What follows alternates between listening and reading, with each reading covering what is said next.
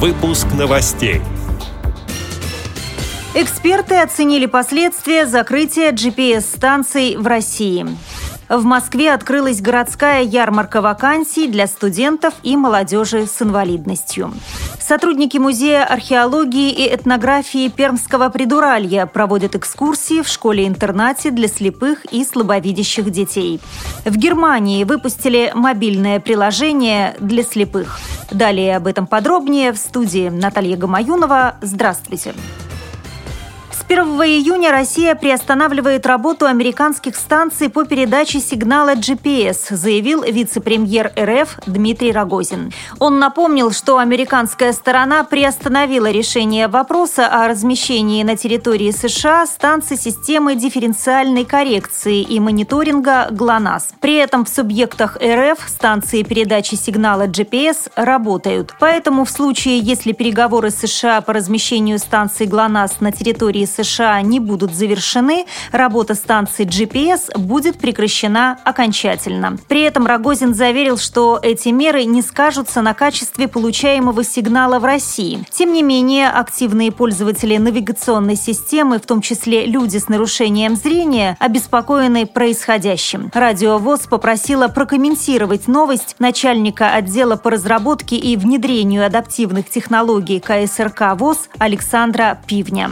Дело в том, что это станции наземной коррекции. Они для спутниковой навигации гражданской, которая осуществляется непосредственно при помощи GPS, ГЛОНАСС приемников и информация получается непосредственно от спутников, эта ситуация никак не может повлиять на работу устройств навигационных, поэтому опасаться преждевременно. Напомню, что американские станции GPS расположены на территории РФ в рамках соглашения от 1993 и 2011 годов. По словам Рогозина, всего в России насчитывается 11 станций инфраструктуры GPS на территории 10 регионов. Департамент образования Москвы, Московский городской психолого-педагогический университет, региональная общественная организация инвалидов «Перспектива» и Совет бизнеса по вопросам инвалидности проводят сегодня, 15 мая, третью городскую ярмарку вакансий для студентов и молодежи с инвалидностью от учебы к работе. Вакансии представили лучшие работодатели Москвы и Подмосковья. Также пройдут презентации от компаний из Совета бизнеса по вопросам вопросам инвалидности. А специалисты из компании Headhunter расскажут о ситуации на современном рынке труда и возможностях трудоустройства, а также о секретах успешного резюме, сообщает сетевое издание М24. Сотрудники Музея археологии и этнографии Пермского придуралья проводят исторические экскурсии в школе-интернате для слепых и слабовидящих детей.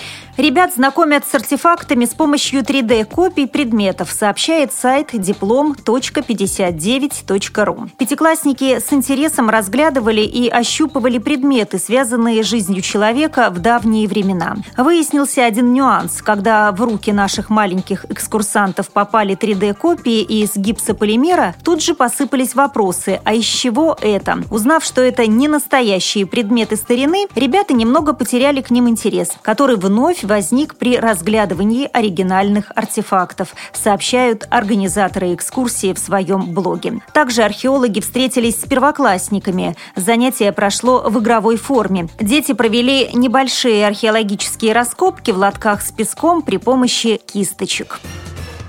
Зарубежные новости. В Германии, в Северном Рейне и Вестфалии разработано новое мобильное приложение для инвалидов по зрению Guide for Blind, пишет портал euromag.ru. Оно позволяет слепым и слабовидящим передвигаться по улицам города и может быть использовано в туристических целях. Приложение прокладывает маршрут и, если человек отклоняется от него, издает звуковые сигналы, а также сообщает пользователю о наличии препятствий на пути. Нередко приложение приложение выбирает более длинный, но и более безопасный путь. Приложение включает в себя звуковые файлы, из которых пользователь может узнать об исторических и архитектурных памятниках. Есть информация и о магазинах, медицинских учреждениях, а также остановках общественного транспорта. Файлы озвучены голосами известных немецких актеров. Эти и другие новости вы можете прочесть на сайте Радио ВОЗ. При подготовке выпуска использованы материалы информационных агентств и интернет-порталов. Мы будем рады рассказать о новостях вашего региона. Пишите нам по адресу новости собака ру. Всего доброго и до встречи!